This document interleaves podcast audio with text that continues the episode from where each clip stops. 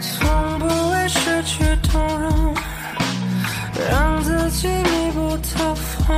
Hello and welcome to China Econ Talk. I'm Jordan Schneider here today with Matt Sheehan. He is a fellow at the Paulson Institute, the creator of the Chinafornia newsletter, and uh, an author of the upcoming book of the same name. Uh, Matt, welcome to the uh, welcome to the podcast. So before we jump into uh, Chinafornia and some recent pieces you've written on the interaction between the Golden State and the Middle Kingdom, I'm curious how you first got into China. What what first got you hooked and and, and kept you in the country? I first went over pretty much by chance in 2000, summer of 2008, which was between my sophomore and junior years in college. I had wanted to go somewhere in Asia that summer, and I ended up getting a job as a, a academic camp counselor, sort of like a TA at an academic summer camp in Beijing. And that was my first time in China, my first time in Asia, my first time in a country like that's sufficiently different from the U.S. I'd been to I'd been to Mexico and to Europe, but China just kind of blew me away from the from the very beginning, from landing there. So I spent a summer there uh, in Beijing, traveled a little bit to Xi'an and to Shanghai, and just had a blast and knew instantly that I needed to move back there after graduating. So uh, I graduated college in 2010. I took uh, like two quarters of Mandarin before I finished, and got a teaching job in Xi'an. So I moved back there 2010, was in Xi'an for a year, and then made my way to Beijing and kind of went through the, the somewhat standard, you know, teach English, study Chinese, find a job, find a better job, eventually find a job that you're, you know, happy with. And uh, how do you think your your experience uh, changed over time over those years? Hmm. Um, I mean, obviously, the the deeper that you get into the language and the culture and sort of the, the friend networks that you're able to build up there, it, you know, your experience kind of gets richer as you go. So by the end of my time there in 2006, the beginning of 2016, I, you know, I really, I really felt very, very much at home. I had good friends all over the country, had a job that I really liked working as the correspondent for the Huffington Post and, you know, it was really comfortable and that was great. Um, but I also, looking back, I, I really value, I really treasure my first year there in Xi'an. You know, I was very, going into it very fresh and I, the feeling of walking around a city like that, even when you, you know, barely understand what's going on around you, you barely understand what people are saying, but it just feels like every day is such a discovery and so much food for thought. And I, I really think that was one of the most special years in my life. So, um, you know, the, the, the whole journey is exciting and I like the, the comfort and the fluency at the end, but I really like that early stage of discovery too. Sure. So, uh, what brought you to the uh, the idea of working uh, in between California and uh, and China? What uh, what what drew you to the uh, the themes inherent in this in this story? Yeah. So I, I grew up mostly in the Bay Area. I grew up in Palo Alto and went to school at Stanford. So I had a lot of, you know, uh, California connections behind me. And I started going more back and forth between the two places in 2013. Um, that's when I actually uh, broke my ankle in Beijing. The Beijing doctor who looked at my x-ray for about two seconds just looked at me like, May Shar. And, you know, no problem. And he, uh, and kind of dismissed me while I had this, you know, watermelon sized ankle. When I flew back to California, the doctors told me that it was, you know, very bad. I should not have flown because it's dangerous to fly with a broken leg. Um, and I ended up having to stay in California for a couple months. So at that time was really when you were starting to see the ramp up in foreign real estate purchases and EB5 stuff like that. So I did, uh, I think two stories at that time, one on students, um, going back and forth between the places and one on, uh, Chinese real estate purchases in Palo Alto where I grew up. So I sort of got a taste of it then. And very soon after that is when I got my job with the Huffington Post. And that was a job back in China, but the visa process was a was a hot mess. So I spent about seven or eight months waiting for my visa in California, and during that time, really saw how vibrant and like multidimensional the relationship was. So I could see a lot of Chinese uh, tech people, tech investors, and coders, and you know just recent graduates in Silicon Valley. The real estate purchases, the students going back and forth um, some of the early China Hollywood interactions. I just thought this was uh, like a really exciting window into what I one possible future for the U.S. China relationship, the one that's kind of more productive, um, more face to face, more of a actual like exchange of ideas and culture and stuff like that, along with all the money. And uh, so I got pretty excited about that. And there was also uh, a girl in the mix, um, my now girlfriend, who I met and uh, got together with during that time. And uh, I made some promises about coming back to California that I had to fulfill, or that I chose to fulfill because I wanted to come home and be with her. So I moved back in 2016 and, and took up the the Chinafornia mantle full time. Sure. Um, so diving a little deeper into this, could you give us a little bit uh, more of the perspective you learned about the relationship? Sure. Um, so historical historical perspective, excuse me. Historical perspective.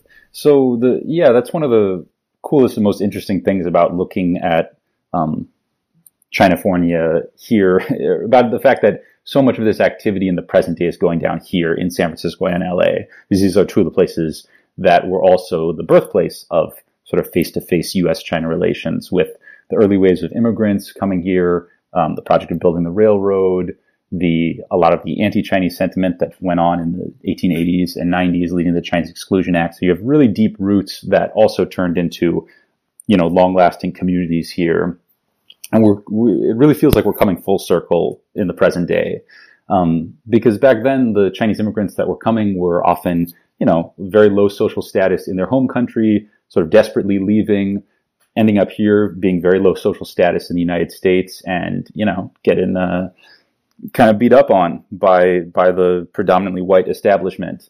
And you know, you fast forward what 130 years, 140 years or so, and suddenly, when the next time you have a very large immigration wave, not from Hong Kong and Taiwan in the 70s and 80s, but in the present day from the mainland, and the, the social status has completely flipped around. The relative wealth of the people that are showing up relative to the people that are already here has been completely flipped around. Um, nowadays, many of the Chinese immigrants, not all of them, but many of the immigrants and students and investors, they're, uh, you know, they're, they're very wealthy. They're purchasing, you know, million dollar homes by the dozen, or they're paying full tuition at California universities, or buying up startups, or funding Hollywood films.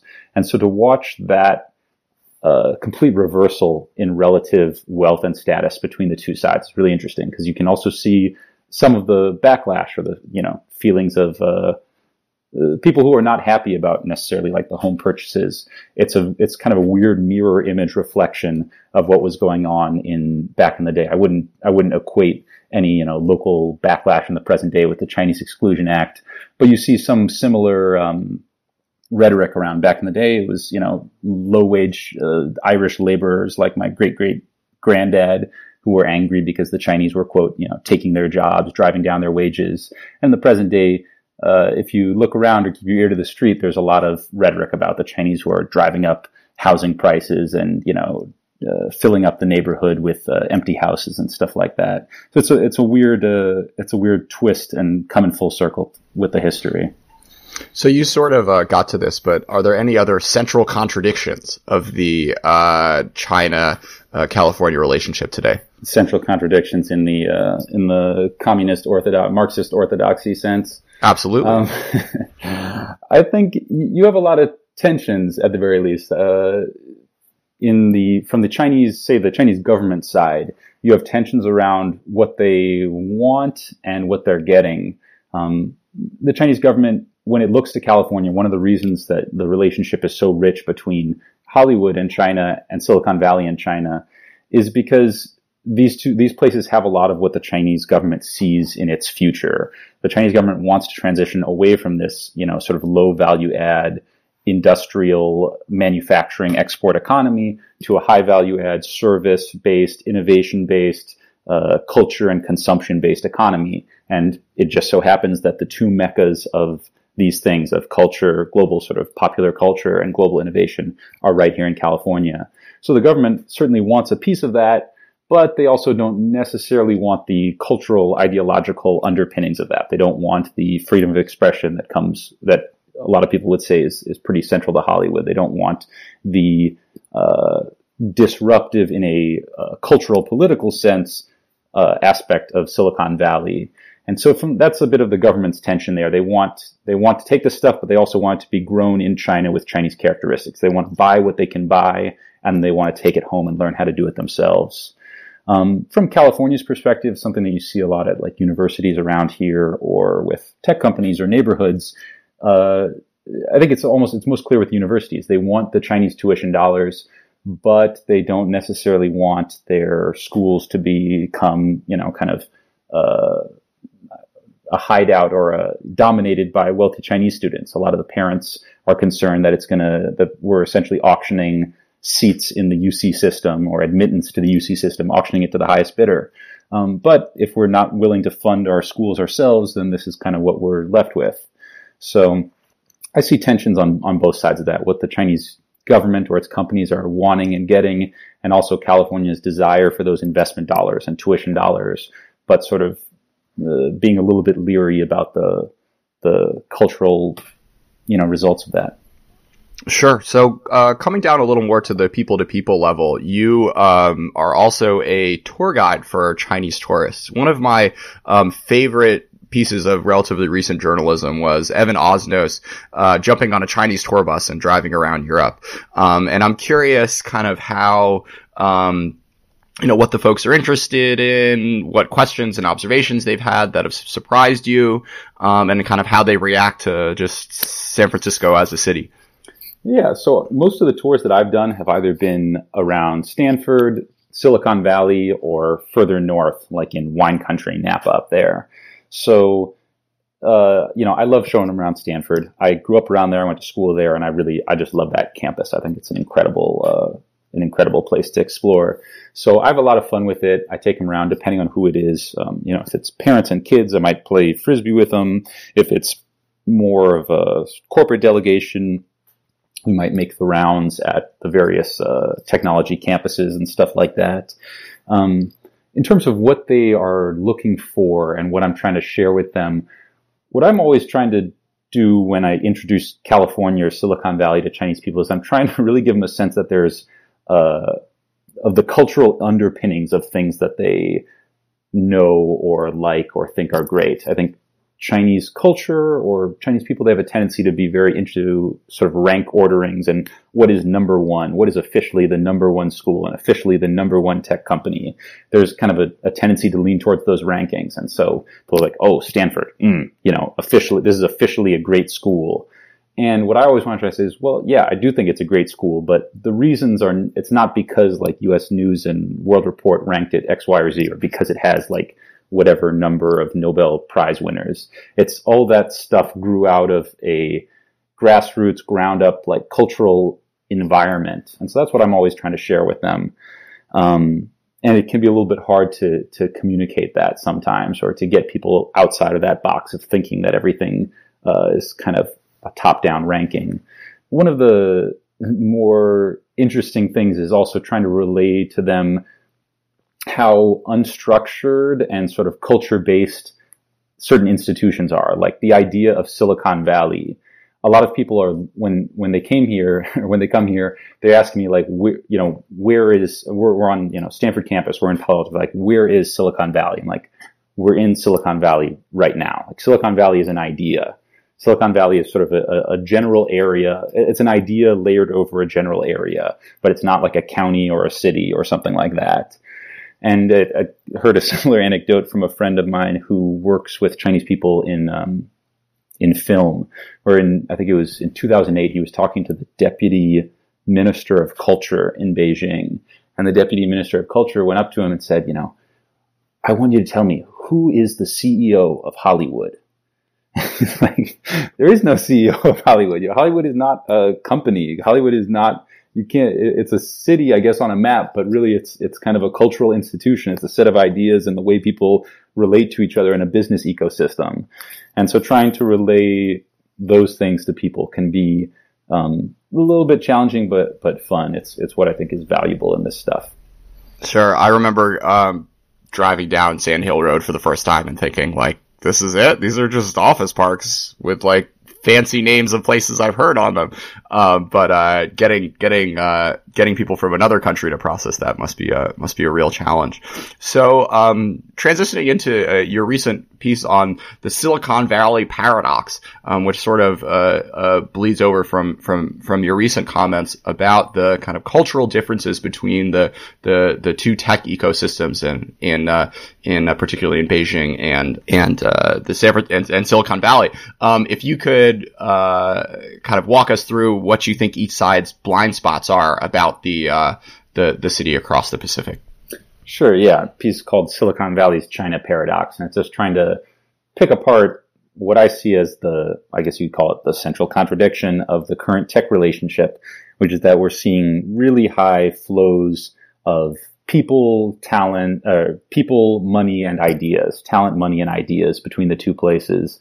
But the companies and sort of the internet itself still remains very much divided by national boundaries. You know, you have um, like grassroots or grassroots, you know, sort of low level coders that'll be trained in China, go to grad school in the U.S., work at Google, and then go back to China.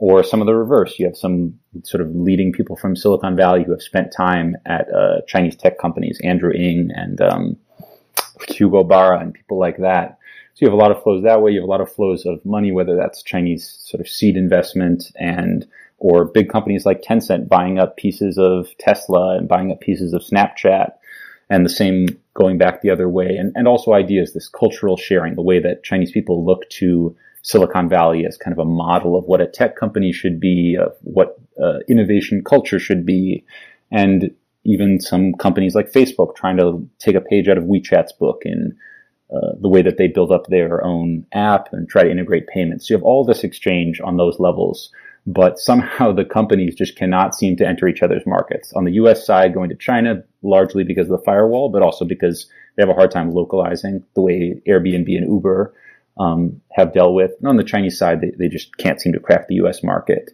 So that's what I see as kind of the paradox or the, the tension between those two sides.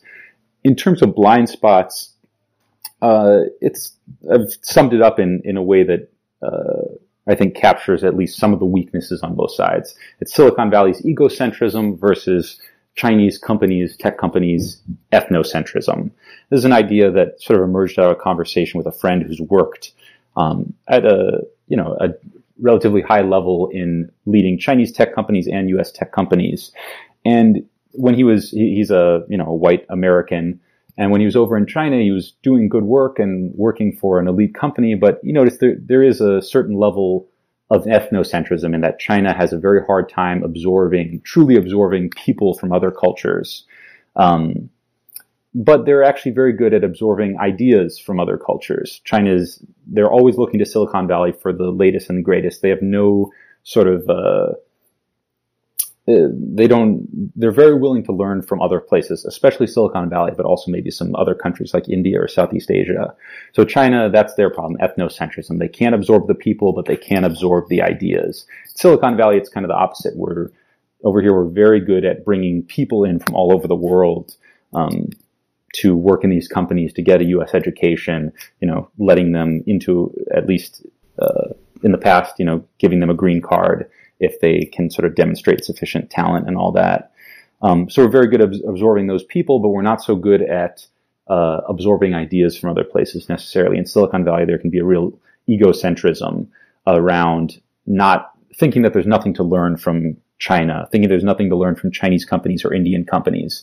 We assume that if uh, our companies don't succeed there, uh, that's probably because of either government protection or because you know, some weird quirky thing about the local market, but we know that we are truly inventing the future here. And this is kind of the center of all meaningful innovation. So those are the sort of the corresponding strengths and the blind spots, absorbing people, but not ideas here in Silicon Valley and absorbing ideas, but not people in, uh, in China. Sure.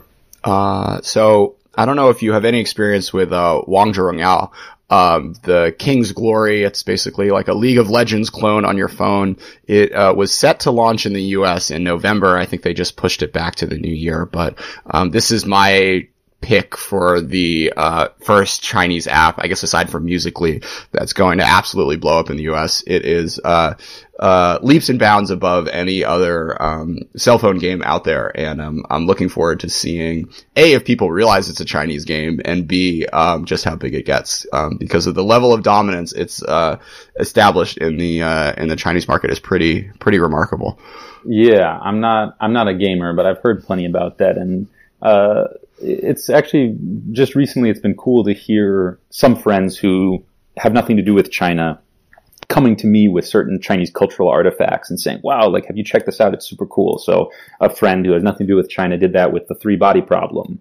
Um, another friend, uh, who's uh, like deep in, he, he, he makes beats. He's like deep in the hip hop beat making scene coming to me with like Higher Brothers rap music. And I was like, wow, this is like one of the first times that uh, you know, American friends who have nothing to do with China are coming to me with Chinese cultural products and saying, you know, I love this. You know, I, I, I dig this stuff. It's, I always feel like in the past that, you know, I've, I love various Chinese cultural products, but, it, you know, I want to love them. I'm kind of invested in, in that aspect of it. It's cool to see people just getting it, uh, I don't know, get it, getting it without any presuppositions or without, uh, trying to like Chinese cultural things. Sure. Um, I, I totally feel you. I think Chinese hip hop is, is, was probably my first, like, uh, piece of Chinese culture. I just was able to like because I thought it was awesome, not because, you know, for some like instrumental reason of like, oh, this will be good for my Chinese or what have you. So, um, Chinese hip hop then. Were you, were you following, uh, Zhongguo Youxia? Did you? I uh, caught, I caught sort of the end of it. I caught, uh, I think I got to China this, when was this? This was in September in August, September. I got there like during the final few episodes, and I really I had heard like rumblings of it, but I had not realized just how big it was. And um, I I was at the time I was uh, there for a research trip related to Chinese film, and I sort of got a little like backdoor intro into the hip hop scene in Beijing by. I ended up on the set of what's called a Wang Wangluo Da Dianying, like a like a Wang Da, a big internet movie, which is kind of like a you know a cheap internet movie that is put uh, online. You can sort of like buy access to it for like five kuai or something like that. It's kind of the underground movie making scene in China. But the one that I happened to get connected to was uh, it was called what the Lao Shi Shi rapper, like a kid with a stutter, a kid with a stutter saying, my teacher is a rapper. And it was like a, a it was like a Chinese knockoff eight mile type movie, um, about a kid, uh, a kid with a stutter, like losing his stutter by getting into rap, something like that. Um, and so I had a lot of fun. I got to hang out with, uh, some like Beijing rappers and, and sort of assorted hangers on. But uh, yeah, it wasn't until I got there that I realized just how like explosive and big that movie was as a, or not that movie, that TV show was as like a cultural, you know, impetus to getting people into hip hop. It is really remarkable. So you were you were um, here when it was still much more of an underground thing. Could you talk a little bit about um, hanging around in Chengdu. You wrote a piece a while ago about a Uber protest song. yeah, yeah. So I went. Uh, I went to Chengdu. That would be the late summer of 2015. So it was kind of there. There had been a couple of hip hop songs that had achieved some degree of fame. The way, the first way that I got out there, there, there were two rappers there that I wanted to visit. One was named Fat Shady, um, and he had he was the the creator of maybe the first like viral Chinese hip hop song, which is called Lao Zi Ming Tian Bu Shang Ban, like Daddy's not going to work tomorrow. And he was on an earlier um, he was on an earlier Chinese kind of talent show uh, where most of the people are singing their songs, but he was like the one rapper and he raps in like Sichuan dialect. And that song went super viral because it just captures that like, you know, the feeling of like, I don't, I hate my, you know, city job. Like I don't want to go to work. Um, so I went and I hung out with him and with Melo, Melo in tribute, Fat Shady in tribute to Slim Shady, Melo in as a tribute to Carmelo Anthony.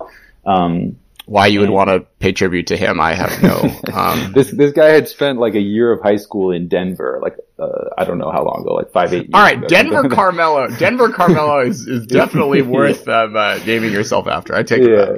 Anyway, I just I just got to hang out with them for you know a few days uh, over the course of like a week or two, and went to a hip hop show down there and got to sort of see them hanging out. But yeah, it was before the real explosion right now when there was just kind of a one or two rappers. Like at that time, Fat Shady, because his song had been big, he could kind of like he was invited to like the open, you know, the when a real estate boss wants to open a new building somewhere in like you know third tier Sichuan, he'll like pay Fat Shady uh, like a hundred thousand kuai or something to come and and you know perform a song and open it. So I went to one of those shows and hung out with Melo. And uh, yeah, I mean they they were kind of in typical hip hop way. They were talking a very big game, or people like Melo were talking a very big game. He's the one who had created the Uber rap, basically calling out like uh, Didi and local government officials for hating on Uber, which he loves. Um, and that had briefly gone viral before it was uh, censored. But yeah, he was talking a big game. He's like, you know, give me a couple of years, and like we're gonna be we're gonna be going huge. You know, where it's gonna be all like bling. It's gonna be cash money, like fast money, and all this kind of stuff. And I was like, uh, maybe. You know, like I don't know. It doesn't really look like it right now. Kanching Kwang, Kanching Kwang. yeah, Kanching Kwang. But yeah, it's happened. You know, Higher Brothers, Melo. I'm not sure if he's like a full time member of Higher Brothers or if he's in associated with them in the past. He's on some tracks with them. Um, but yeah, people like Higher Brothers have completely blown up, and uh, I'm sure some people are getting money making it rain. So. Yeah, it's um, uh, it's an exciting time. So the future um, is in Xinjiang.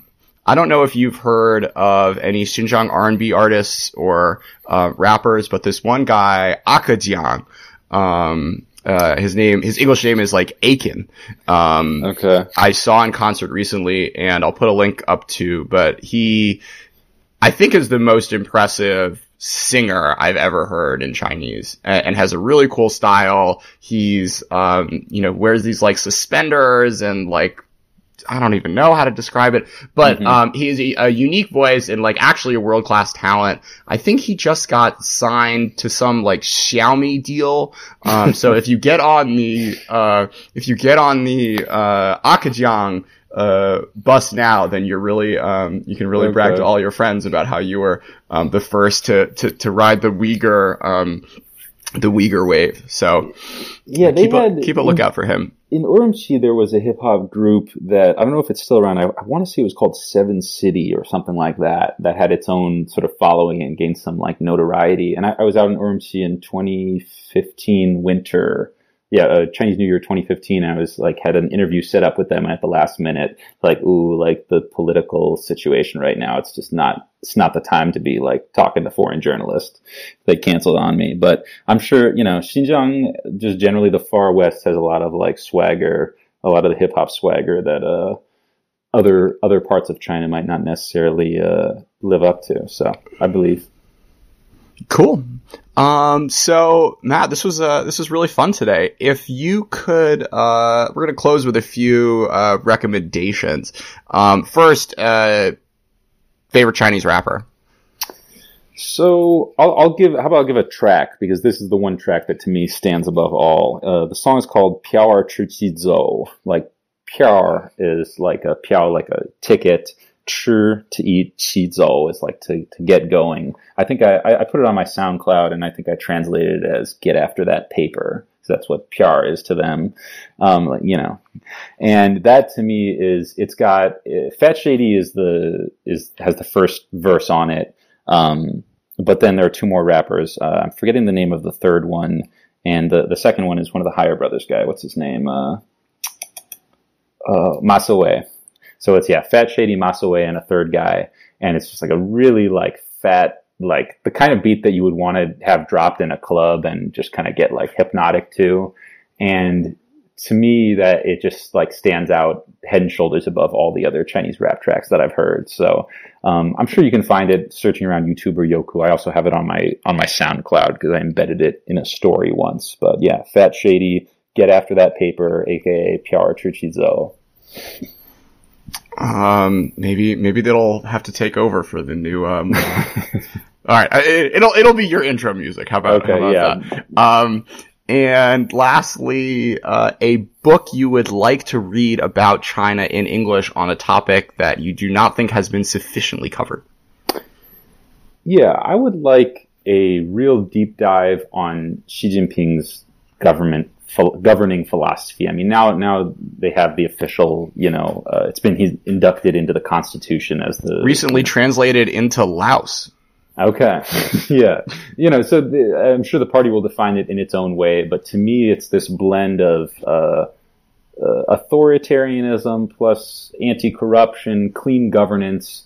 Um, but with with zero tolerance for dissent. It's kind of I think of it as like 21st century like techno uh, techno legalism. Like the times when I've had the greatest sort of I feel like I've seen a, a vision of what he's talking about is reading like old legalist texts and stuff like that. But an analysis of what he's really trying to get at in areas like legal reform and economic reform and then an analysis of how this is going to interact with the changes that are going to sweep over the Chinese economy, techn- technological changes through artificial intelligence, um, you know, facial recognition, the ability to monitor society and also monitor the economy in a much more precise way than has been done in the past. I haven't really seen any book that has put all these pieces together and looked forward at what could be. I think we tend to fall into like, you know, kind of value judgments like, is he good? Is he bad? Like, do we like this? Do we not like this?